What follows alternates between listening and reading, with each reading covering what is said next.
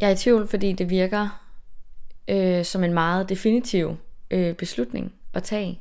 At der er, øh, det er de færreste ting, jeg øh, i mit liv, både før og efter, har prøvet at, øh, at skulle vælge, hvor jeg ikke ved, at det kan laves om på et tidspunkt. Jeg kan ændre mening, jeg kan øh, forsøge at komme tilbage til det, jeg valgte fra. Altså, det er, og det er der ikke en mulighed for, hvis jeg vælger at, at få en abort. Og det synes jeg er skræmmende. Og det her var, var kun min egen beslutning.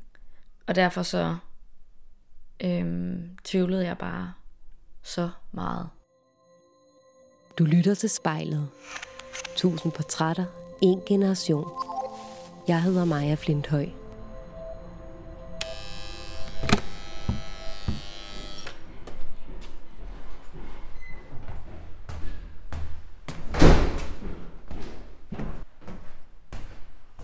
I dag der er jeg taget hen for at besøge Cecilie. For tre et halvt år siden, da hun var 19 år gammel, der stod hun over for et meget svært valg. Et valg, der handlede om liv, og som faktisk endte med at ændre hendes eget ungdomsliv. Hej. Hej. Den er lige tændt, den Det er her. helt okay. Det er godt. Kom indenfor. Maja. Hej, Maja Sille. Vi bliver lige corona-hilsen her. Ja, det er helt okay. Jeg er, øh, hvad hedder det, vaccineret. Nå, okay. Faktisk. Men, øh, men ja, det er helt klart. Ja, Cecilie, kan du ikke lige prøve at fortælle, hvordan vi har fået os placeret nu? Jo, vi har, øh, vi har fået os placeret i mit soveværelse, øh, som normalt ellers bare indeholder verdens største seng. Men, øh, men nu har vi bakset øh, et sofaarrangement herinde nærmest, øh, så vi kan sidde og drikke kaffe herinde. Vi sidder også her, fordi jeg har et helfigurspejl på væggen, øh, som vi prøver at bruge. Cecilie, prøv at vende dig om mod spejlet, som vi har foran os. Og hvis du tager en dyb indånding, Ja. og måske lige lukker øjnene et øjeblik, og vender hovedet mod spejlet. Og når du så åbner dem, kigger ind i spejlet, og fortæller mig, hvad det er, du ser. Mm, jeg tror mest af alt, øh, synes jeg, at jeg ser lige ind bagved. Der er så meget, der foregår, uden at, øh, at nogen rigtig ved det. Og det synes jeg er lige dele skræmmende og meget fascinerende, egentlig. Hvad er det, du mener med, at du ser lige en bagved? Mm, jeg tror, jeg tænker, at der er så meget liv, der ikke kan ses, når bare man kigger på folk. Øh, at vi har virkelig ingen idé om, øh, hvad hinanden går med, eller har været igennem. Øh, så på den måde, at jeg tror, jeg tænker, at jeg ikke er meget andet end øh, oplevelser, eller minder, eller erfaringer omkring ting, der er sket i mit liv. Eller mennesker, jeg har mødt. Eller sådan, så at alt det udenom i virkeligheden siger meget lidt om, hvad det er for en person, man sidder overfor. Dengang for tre et halvt år siden, følte du, at folk, når de så dig, kunne se ind bagved? Mm. Jeg tror, jeg tænker, at øhm, at dem, der, dem jeg lod gøre det, øh, kunne. Øh, for jeg var øh, ret åben omkring, øh, hvad der var foregået øh, i forhold til mine nærmeste venner øh, og familie. Men jeg havde også behov for, at, øh, at der var et sted, øh, for eksempel på gymnasiet, hvor jeg ikke var nødt til at tage stilling til det, men at hvor jeg bare kunne træde ind i at være en anden, en anden person, der ikke havde, øh, der ikke havde haft den juleferie. Cecilie, du har skrevet et digt, og det vil vi ja. så bruge igennem hele udsendelsen til ligesom at fortælle din historie. Så har du ikke lyst til at prøve at starte med at læse det op for mig? Jo, det vil jeg gerne. Det hedder, at det er muligt at eksistere uden at leve. Skulle egentlig undersøges for PCOS, hos min gynekolog, for i mine teenageår var jeg syg med anoreksi, så min cyklus er en by på månen, og min menstruation en by i Rusland. Og jeg er nervøs, for jeg har en kæreste, som jeg drømmer om at kunne få et barn med en dag. Jeg er ked af, at jeg ikke har passet på min krop. Tænk, hvis den er gået i stykker. Ligger ned, benene i bøjlerne og staven i mit indre. Lukker øjnene, staven ud igen, og jeg åbner øjnene. Og han siger, at jeg lige skal sætte mig op, for det viser sig åbenbart, at jeg er gravid. Og jeg siger hvad? Tænker, at han må have utrolig dårlig humor. Så noget laver man da ikke sjov med. Og han siger syv, snart otte uger henne. Da lægen siger det til dig, at du går ved, hvad føler du så? Bliver du glad, eller bliver du ked af det? Eller? Jeg bliver øhm, på en og samme tid meget, øh, meget lykkelig faktisk i sådan et kort sekund, fordi jeg virkelig drømmer om at, øh, at få et barn en dag. Øh, og at jeg har været så ked af, hvis jeg har øh, hvis jeg har ødelagt mine chancer for det, øh, på grund af nogle år med anoreksi. Så jeg bliver både meget glad og også meget ked af det, fordi det slet ikke skal være nu. Øhm, det lå aldrig i planerne at blive mor og student på samme tid. Så jeg øh, er både meget i tvivl om, hvad det er, jeg, jeg tænker om det hele. Men jeg tager hjem til min kæreste øh, kort tid efter. Og han er ikke lige så meget i tvivl. Det synes jeg var svært. Fordi jeg overvejede alle scenarier. Men jeg havde jo ikke lyst til at... Øhm, ikke lyst til at gøre det, hvis ikke han havde lyst heller. Og når jeg tænkte frem og tilbage, øhm, så havde jeg heller ikke lyst til, at det skulle være nu. Hvad var det for nogle scenarier, at du overvejede? Jeg overvejede både at, øh, at beholde det barn.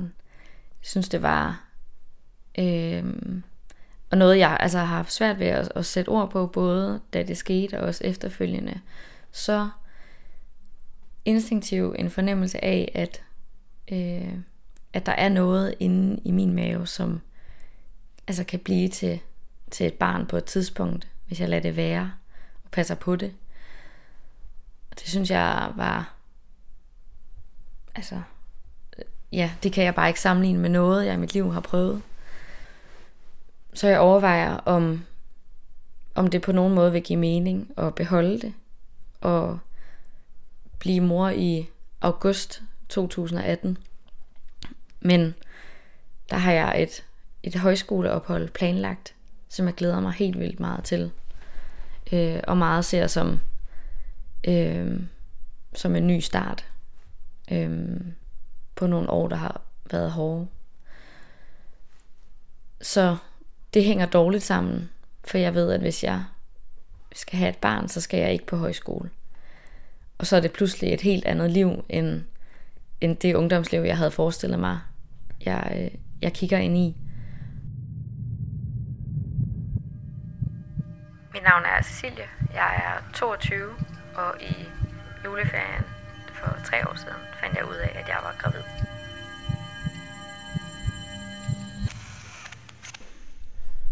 Hvordan foregår aborten så? Det foregår sådan, at jeg øhm, med min kæreste går op øhm, til min gynekolog, og jeg skriver under og tager de to første piller. Et lille farvel. Troede ikke, det var muligt, at noget kunne føles så rigtigt og samtidig helt forkert.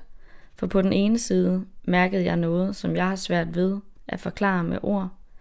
En lille kraft og en instinktiv fornemmelse af, at inde i mig findes nu noget at passe på, og jeg holder på min mave, og jeg synes, at jeg mærker, at noget nu er forandret, og at jeg aldrig igen kan blive helt den samme, og måske ikke engang helt igen. Og på den anden side ved jeg godt, at det ikke skal være, for det skal ikke være nu, og det er bedst sådan, fortæller jeg mig selv.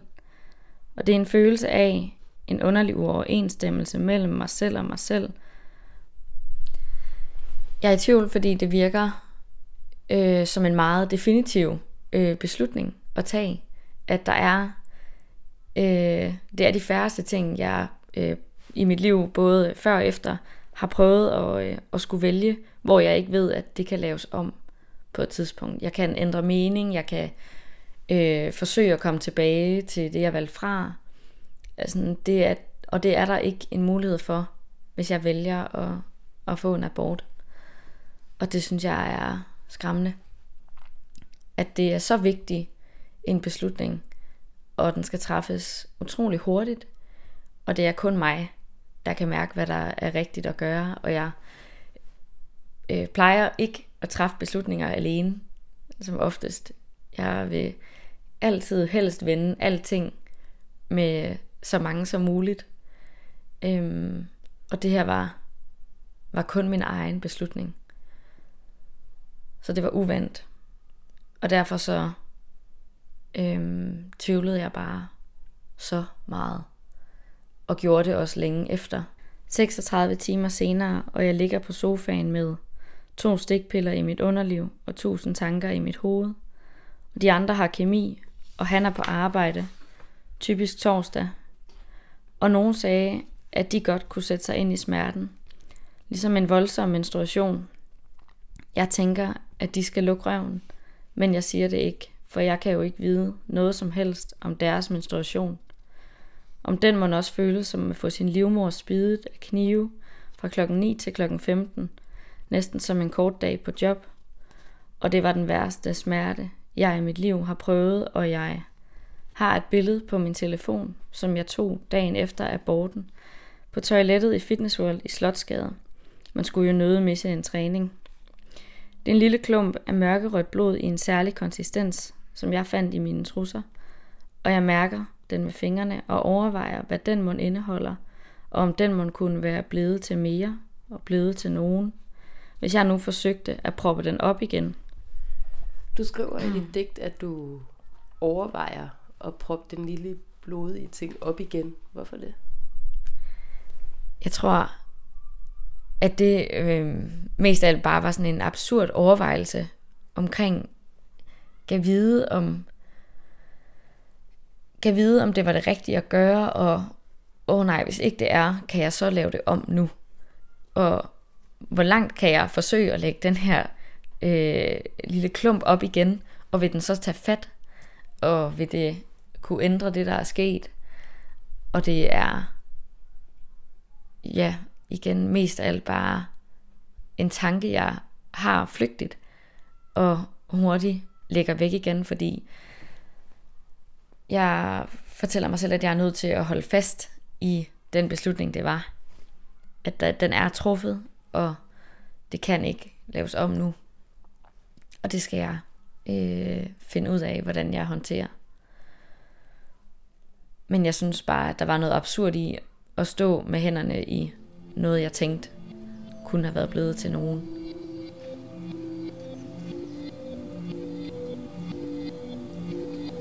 Mit navn er Cecilie, og jeg kigger mig selv i spejlet.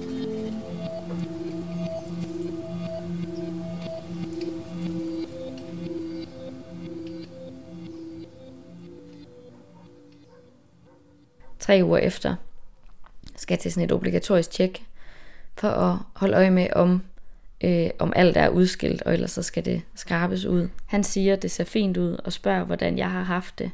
At det jo godt nok tog en aldeles usædvanlig drejning der for tre uger siden. Og jeg husker ikke, hvad jeg svarer, kan i det hele taget ikke huske, hvad jeg har lavet i januar. Siger jeg ok og tænker på, om alle i den her verden må kunne se, at det var livets løgn, ned med benene væk fra briksen hurtigt i tøjet, og vi siger farvel, og jeg går derfra, som om det hele var slut nu. Og tænk, hvis nogen havde fortalt mig, at alt det hårde først lige var begyndt.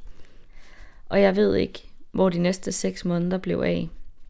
Og hvis nogen havde fortalt mig, at de aldrig nogensinde havde fandtes, ville jeg tro dem. Hvad mener du med det, at det ikke er måneder, der findes? Jeg tænker, meget på månederne efter aborten, som øh, altså som et sort hul i min hukommelse, hvor jeg, øh, jeg kan ligesom plot begivenheder ind, som jeg ved er foregået, men det er mest af alt øh, en følelse af, at jeg ikke rigtig var til stede. Hvordan er der nede i det hul? Der er mest af alt bare meget tomt og meget ensomt. Øhm, jeg bruger meget tid alene. Et eller andet sted er det svært at sige, for jeg husker lidt, altså utrolig lidt fra, fra månederne fra februar, eller fra januar i det hele taget, og så op til, til maj. Øhm, men jeg ved, at det jeg bruger tid på er at være, øhm, være 3G-elev og forberede til terminsprøver og til afgangsprøverne. Og så bruger jeg tid på at træne meget. Og så er jeg sammen med min kæreste, når jeg vågner om morgenen og når jeg går i seng om aftenen. Øh, fordi jeg ikke vil sove alene. Jeg tror ikke, at jeg ser mine venner eller veninder særlig meget.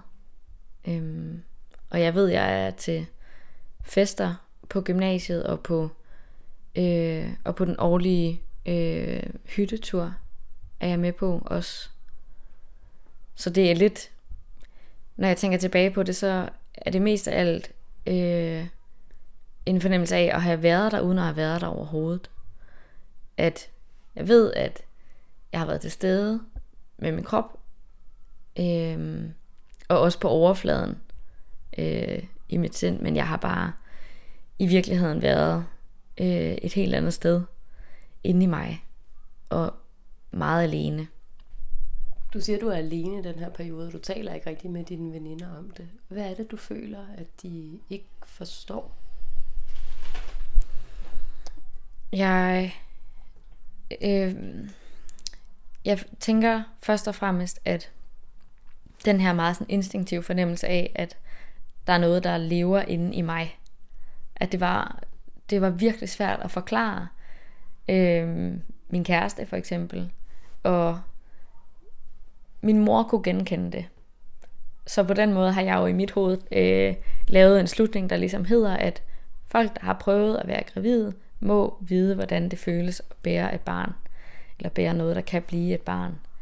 Og alle andre, de har ikke den ringeste øh, idé. Øhm, og det aner jeg jo ingenting om, men det var bare øh, den der fornemmelse af at, at holde på sin mave, og så føle, at uh, det skal bare passes på det her. Og jeg tog mig selv i dagene efter, altså at, at være ekstra forsigtig, eller lægge mig ned stille og roligt, eller sådan helt øh, et eller andet sted fjollede ting, og også noget, der gik igen, altså flere måneder efter, selvom at det er long gone. Der er ikke noget. Øhm, så jeg, jeg tænkte, at den fornemmelse, som for mig at se var så vigtig, en del af det, den vil de ikke kunne spejle, øh, mine veninder. Øhm,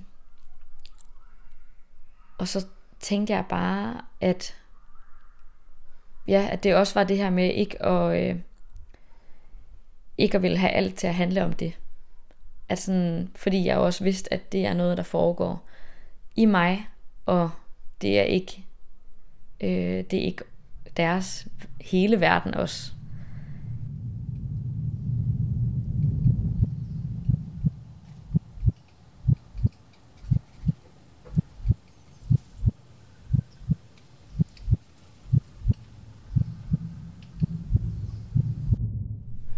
Prøv at fortælle, hvad var det, du tænkte?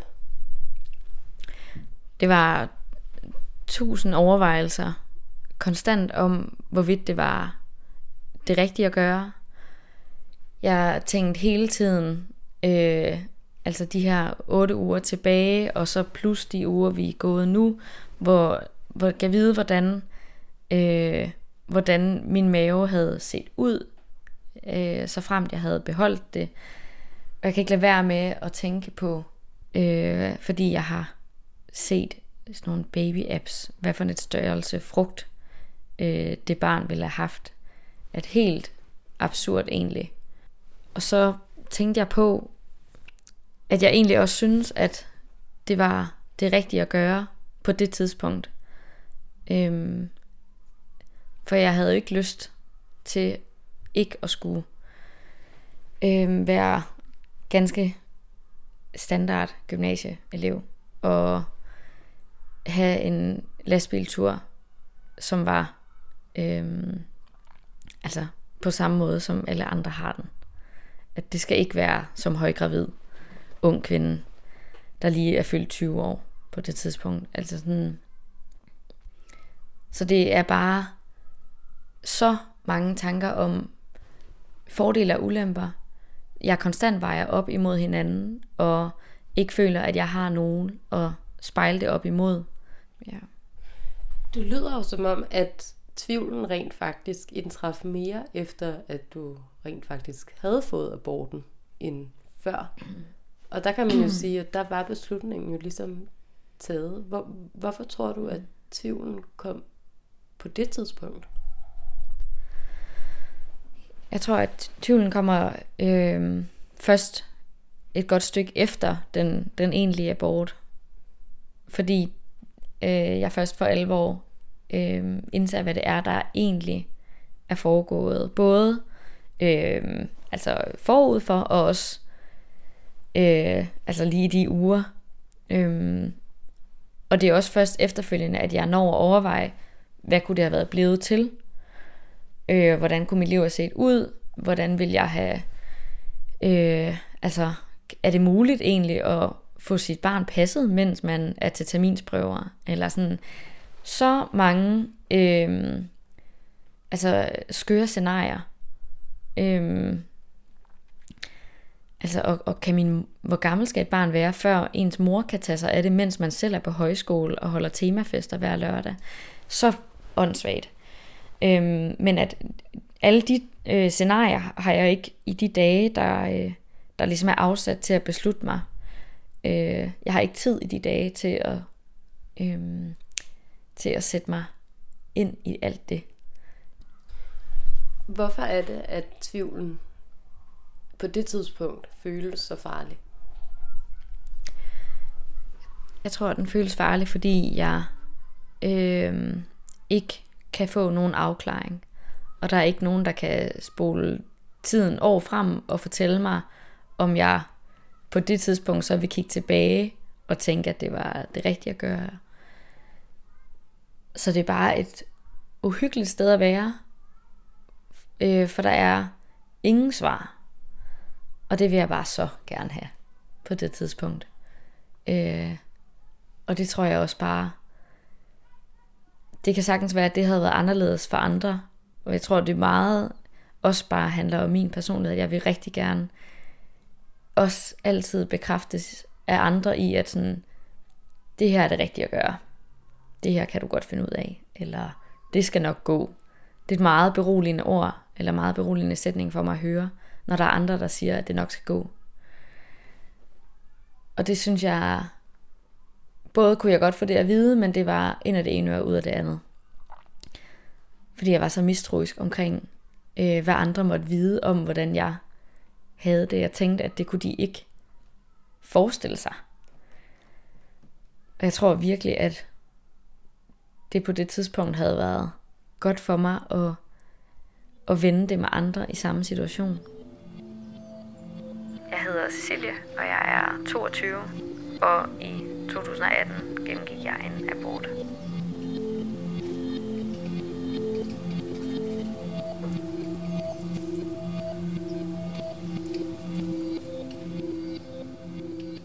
Taler du med din kæreste om det på det her tidspunkt? Jeg taler med, med min kæreste om det.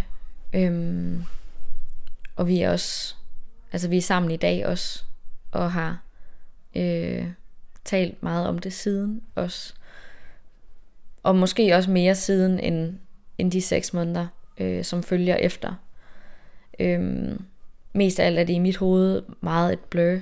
Og når jeg spørger ham, hvad han husker fra den periode, så, øh, så beskriver han det øh, på samme måde som, som jeg har gjort, øh, med at, at dagene bare foregår meget, øh, meget slavisk, og at vi, vi vågner sammen. Han tager på arbejde, og han er, har sabbatår på det tidspunkt.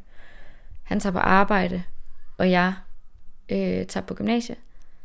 Så mødes vi måske sidst på eftermiddagen og træner, og så sover vi sammen igen om aftenen. Og så indimellem der ser han venner, jeg ser venner, eller han spiller fodbold, eller... Men at der ligesom er en forholdsvis fast skabelon, og at han øhm, heller ikke er sikker på, hvad han skal gøre. Øhm, og jeg synes, at, at det er ret forståeligt, øh, det han fortæller mig om ikke at øh, vide, hvordan man håndterer det. Fordi han kan jo se på mig og mærke, hvordan jeg har det. Men han kan ikke rigtig forstå det. Og han har efterfølgende forklaret, hvordan, hvordan han også har anskudt det som værende ligesom overstået efter de der tre uger, hvor tjekket er, øh, er færdigt, og hvor man har fået sådan et meget håndgribeligt bevis på, at nu er det slut og overstået. Alt er gået, som det skulle. Held og lykke derude. Øhm, at det markerer han som et tidspunkt, hvor, hvor det slutter. Og for mig at se, så, så starter det først rigtigt der. Øhm, fordi det først er, at derefter, at de der bølger af, øh, ja, af tvivl og ulykkelighed kommer ind. Og jeg græd 87 dage i træk, og jeg stoppede med at tælle. Jeg er mest af alt øh, ked af det, fordi jeg også bliver så bange for, at det så var det. Altså at forstået på den måde, at hvad nu hvis det var den eneste øh, graviditet, jeg kommer til at opleve. Og har jeg så spildt den chance? Skulle jeg så bare have beholdt det og, og stolet på, at så ville mit liv også blive virkelig godt. Og det var blevet noget andet, end hvad jeg ellers lige går og forestiller mig, at jeg skulle i forhold til, til fremtid og studie og, øh, og flytning og alle sådan nogle ting. Og det er en underlig fornemmelse af at være alle steder, uden at være nogen steder overhovedet. Og min krop er et damplokomotiv, og jeg er ufrivillig passager, for der er intet andet tilbage derinde, menneskeskallen. Og du kunne prøve at lede efter mig. Det var der da flere, der gjorde. Tænker på, at hvis der, da er noget, som vinteren lærte mig, så måtte det være, at det er muligt at eksistere uden at leve. Dit digte hedder jo, at det er muligt at eksistere uden at leve. Hvorfor gør det det? Den indgår ligesom i en sætning, hvor jeg har sagt noget om, om den vinter, øh, vinteren 18, øh, som det jeg har lært af den vinter. At det er muligt at være til, uden at være der overhovedet. Altså bare at være øh, en menneske skal. Altså et, et, et menneske, som er der og går rundt og øh, deltager i de, øh, i de ting, vedkommende nogle gange gør. Og så på en og samme tid overhovedet ikke at være til stede. Og det synes jeg er, er skræmmende. At for at leve, så forestiller jeg mig, at øh, og med de ting, jeg jo både oplever før og, og efter, at så er der så meget glæde og lyst forbundet med ting. Øhm, og det er trukket helt ud af ligningen i de måneder der. Så det er bare, altså, det er bare kroppen. Det er egentlig mest af alt en alt overskyggende følelse af, at ingen forstår, og at ingen nogensinde vil. For der findes ingen, som mærkede, hvad der skete i mig, da noget voksede og noget forsvandt, og jeg gik lidt i tu. Det er tre år siden nu, og jeg affinder mig med aldrig at vide, om det man var det rigtige valg. For jeg er hverken religiøs eller spirituel. Og så tænker jeg på, at der måske alligevel findes nogen, som vi kunne genkende bare en smule. Og måske der er noget helende i at vide, at vi ikke er alene.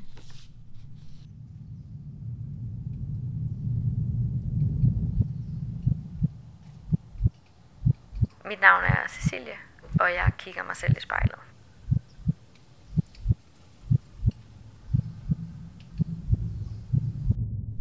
Hvad mener du med, at du affinder dig med aldrig at finde ud af, om det var det rigtige valg?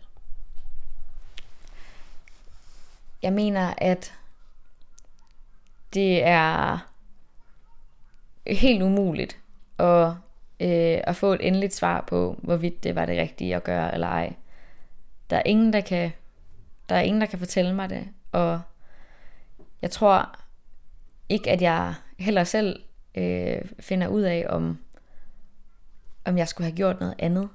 Øhm, så det at skrive, at jeg affinder mig med det, synes jeg er en, en måde at formulere, at, øhm, at det er okay, som det var. Og at det er også okay, hvis det i perioder ikke føles sådan.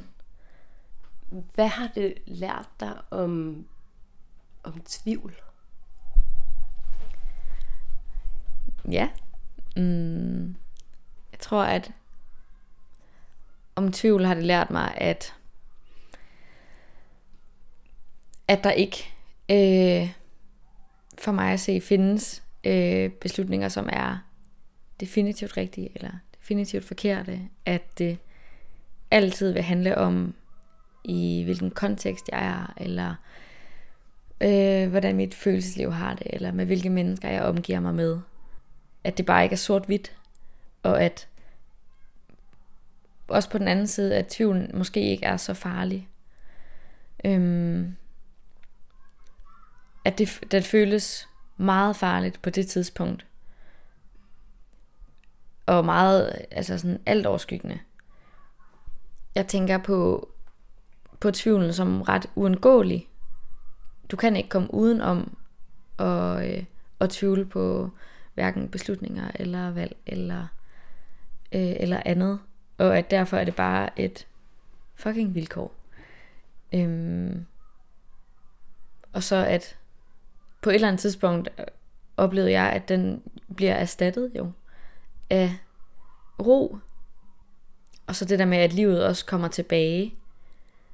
Øhm, ja, det oplevede jeg virkelig meget på mit højskoleophold.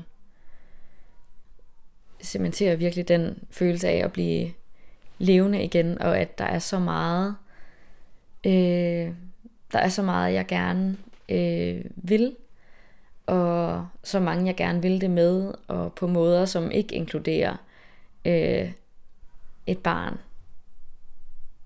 Du sagde, at aborten og forløbet bagefter har lært dig noget. Hvad er det, det har lært dig? Jeg synes mest af alt, det har givet mig øh, noget dybde, tror jeg.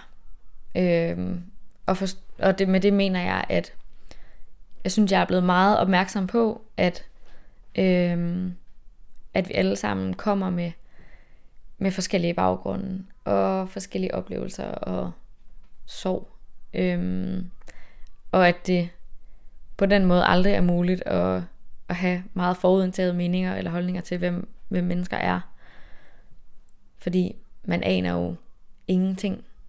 Ja, jeg tror, at så på den mere, eller på den mindre skala, så har det lært mig, at det er så øh, vigtigt at række ud efter andre, og at man godt kan stole på, at, at de kan håndtere øh, svære oplevelser, og at det bare, for mig at se i hvert fald, bliver en mindre byrde at bære på egne skuldre, hvis man, hvis man deler den ud. Hvis du eller en du kender skal være med i spejlet, så skriv til os på Instagram.